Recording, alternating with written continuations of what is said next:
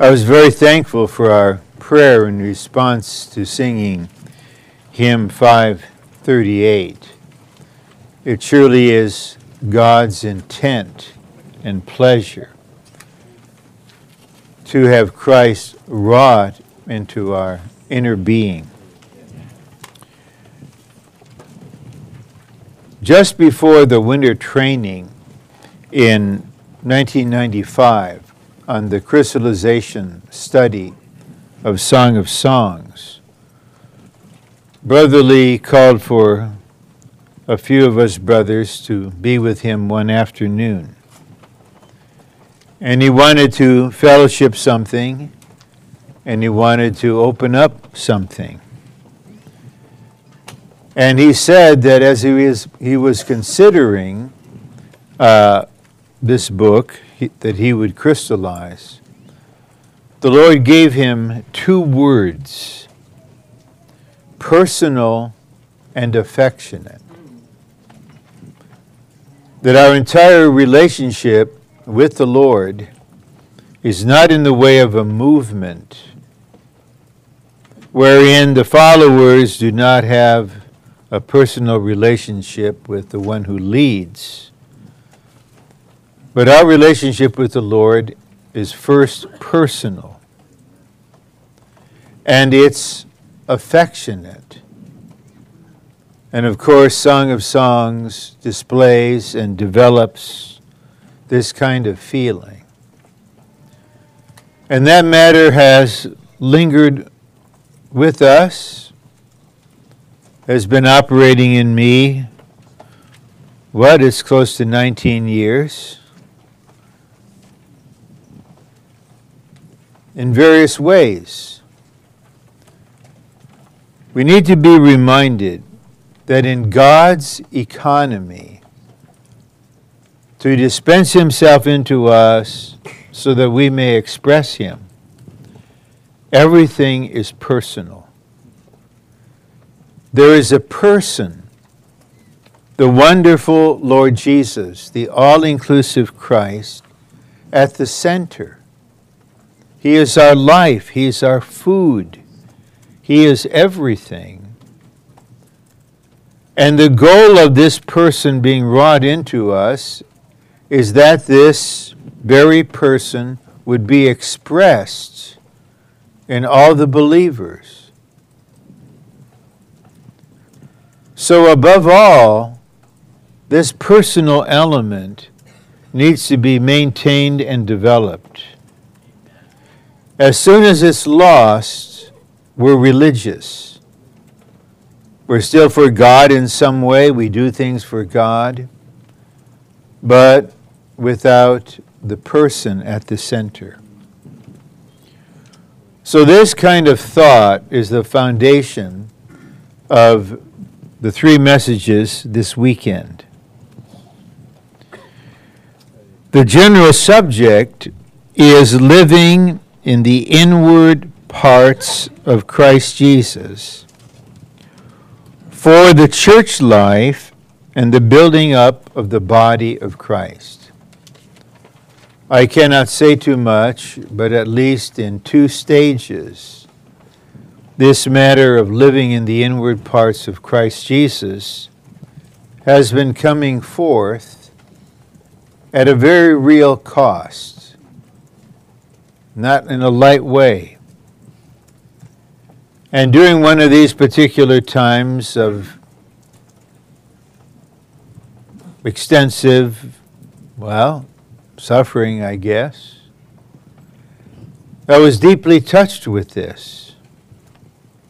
And we'll see this more tonight related to the church life. But that how we may live in the inward parts of Christ Jesus dwelling in Him, in His deep feelings, His intention, His love, His longing, His desire, His thought, and likewise allowing Him to make His home in us, settle down in us, occupy our inner being. And this mutual living and indwelling is the heart of the church life. The church life is the corporate expression of brothers and sisters who progressively learn to live this way.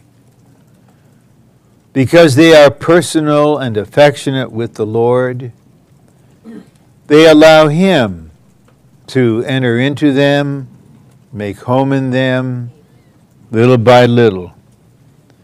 Of course, because the Lord is personal and affectionate with us, He longs that we would dwell in Him, make our home in Him.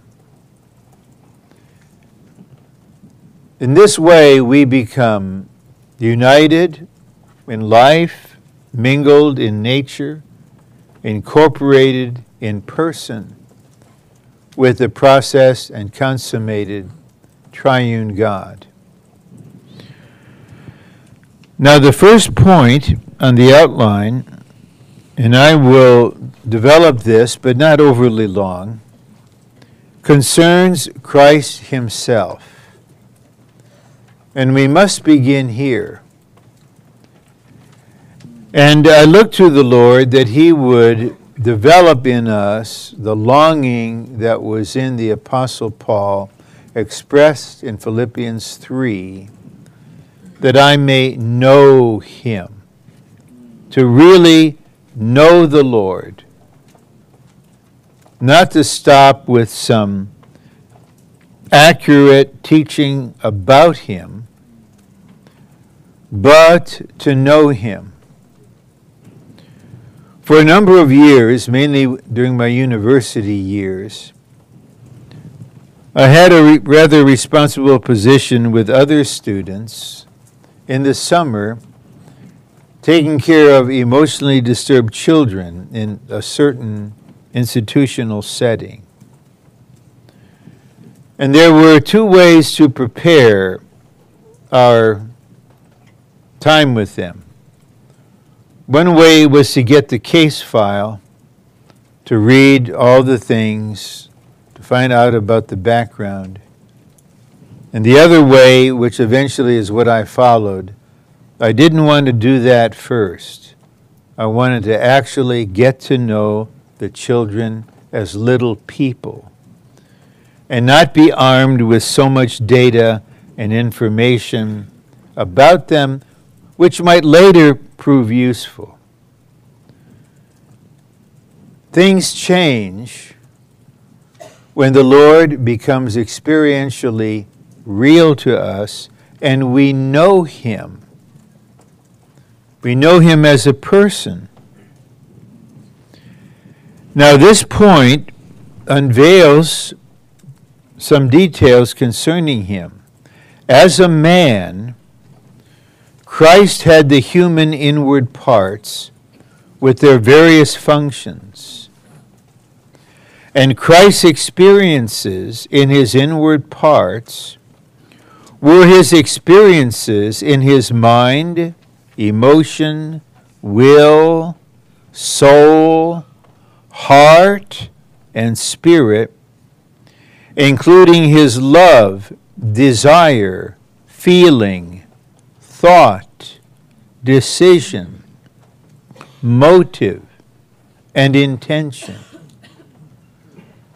The Lord wants us to know Him experientially in this way. Not simply to get information from Him. Lord, what do you want me to do? I'm going to be finished with the Boston extension in December. You have all the info. Will you please give me some so I know what to do? Well, yes, he does, and he will, in some way, get you to where you're supposed to be. But what he really wants is first that you would get to know each other better, that this need of yours would cause you to seek Him more. And before He just tells you something, He'd like, like to let you know this is how I feel, this is what I desire. This is how I think. This is my intention. And then, after a period of time, he say, by the way, um, do this. Now, I'd like to develop this somewhat. And I just refer now to Matthew 11 29. He gives us a little view.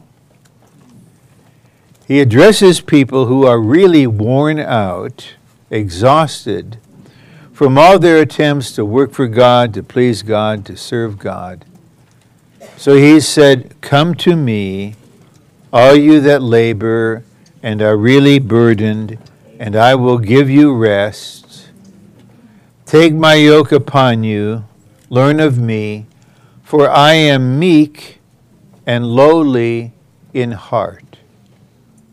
What kind of person? In, in heart. And because he was meek and lowly in heart, whatever the Father willed for him to do, he was just at rest. Father, whatever you want. I did not come down from heaven to do my own will, but the will of the one who sent me. And he's aware that our heart is not quite as restful, as meek, as lowly, as calm as his heart is. The heart of Christ is profoundly calm and tranquil and restful. He'd like us to know this, to live here. He would like us to allow Him to make our inner being the same. So when He lives in us, He really is at home. Now, in the Old Testament, we have some pictures, we call them types, that help us to be impressed with this. One is the offerings, the animal offerings, and the tender inward parts were reserved for God alone. Another portion is in Psalm 16:7, which speaks of the Lord's God men living on earth. And he said, My inward parts instruct me during the night. And this is in connection with God's directing him. How did God direct him? Not simply by saying, do this, do that. In you.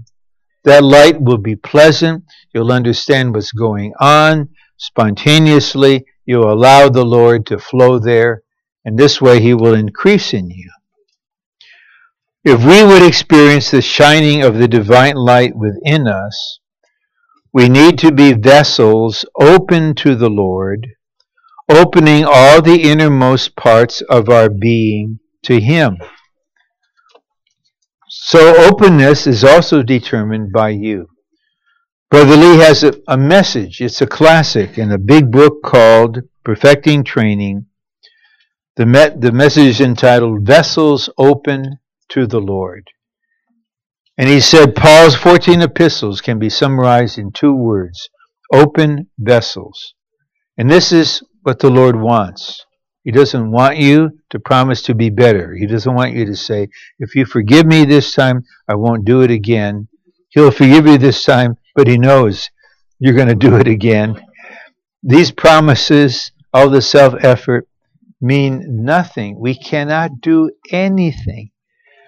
But if we would simply open to this lamp in us, the light will do a lot and open the way for life and the life will cause Christ to saturate our inward parts, and we'll sense, you just have the sense, I'm not rapture ready yet. I don't think I'll be transfigured before tomorrow morning Lord's table meeting, but I have the sense something is, has been going on in me. And I can tell the Lord, I, Lord, I just have the sense after a period of time, you're flowing, you're growing, and he'll probably be quiet Otherwise, he would say, Yep, amen, I agree with you. Will you open some more? A lot more? Then I'll do a lot more. Now, the last point that Christ may make his home in your hearts through faith.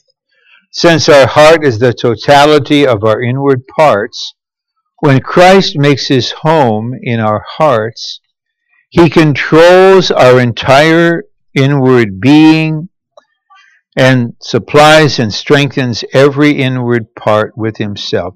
Yes, he does control. He's the king. He will rule. He will rule. Not controlling as a dictator, but who do you think would have a better job of ruling you? You or the King of Kings, the Lord Jesus? Who do you think would be a more pleasant king? The self? The, the Almighty Self? how, how good for there to be a kind of revolution, a coup d'etat in our being. And the self is dethroned, and this wonderful person reigns, and he supplies us, and we're so happy, we're in grace. The river of water of life is flowing, the tree of life is growing in the river, the light of life is shining, the divine reality is there, love is there, all inside of us. The more Christ spreads within us, the more he settles down in us. Okay, he's here to stay. Your heart is not a Motel 6, even if you leave the light on for him. Okay, he's not interested in a motel. He will settle down and make his home in us, occupying every part of our inner being, possessing all these parts and saturating them with himself. Well, this is what has been and is in my heart for all the dear saints in the Lord's recovery and for the Lord himself, that we would be enlightened concerning this, that we would be touched by this, and that we, in a personal and affectionate way, would go at our at a comfortable pace with the Lord, allowing Him to live in our, in our inward parts, even as He longs that we live in our inward parts. I assure you, the farther you go with this, the happier you will be. When I was a young man, I was quite remorse, uh, morose, living in an absurd universe, thinking joyful people were idiots. Now I'm far from being a young man and simply due to this matter of learning to learning to live in the Lord's inward parts and letting the Lord live in my inward parts, I've never been happier, more restful in my whole life than right now. This is really good news. And we'll see tonight and tomorrow morning the church life flows out of this. So we can look forward to a a more precious church life than we've ever known. We realize, and there may be some here, that it may be hard for you to believe, having been sealed off and things happening for a long period of time. But a new day has dawned. The light of life is shining. This is the third day. This is resurrection. Let's not live in the past. Let's live in the present and look at our glorious future. What a church life is ahead of us as we live in the inward parts of Christ and He lives in our inward parts. Brothers and sisters, the speaking out from you is not a mere formality. This message needs confirmation. It needs to even be completed, to be illustrated. So please allow the Lord to live in your inward parts right now. And as He flows in you and you have the sense to share something, please do this so we can complete the meeting and finish the message in this way. Okay? We leave that to you.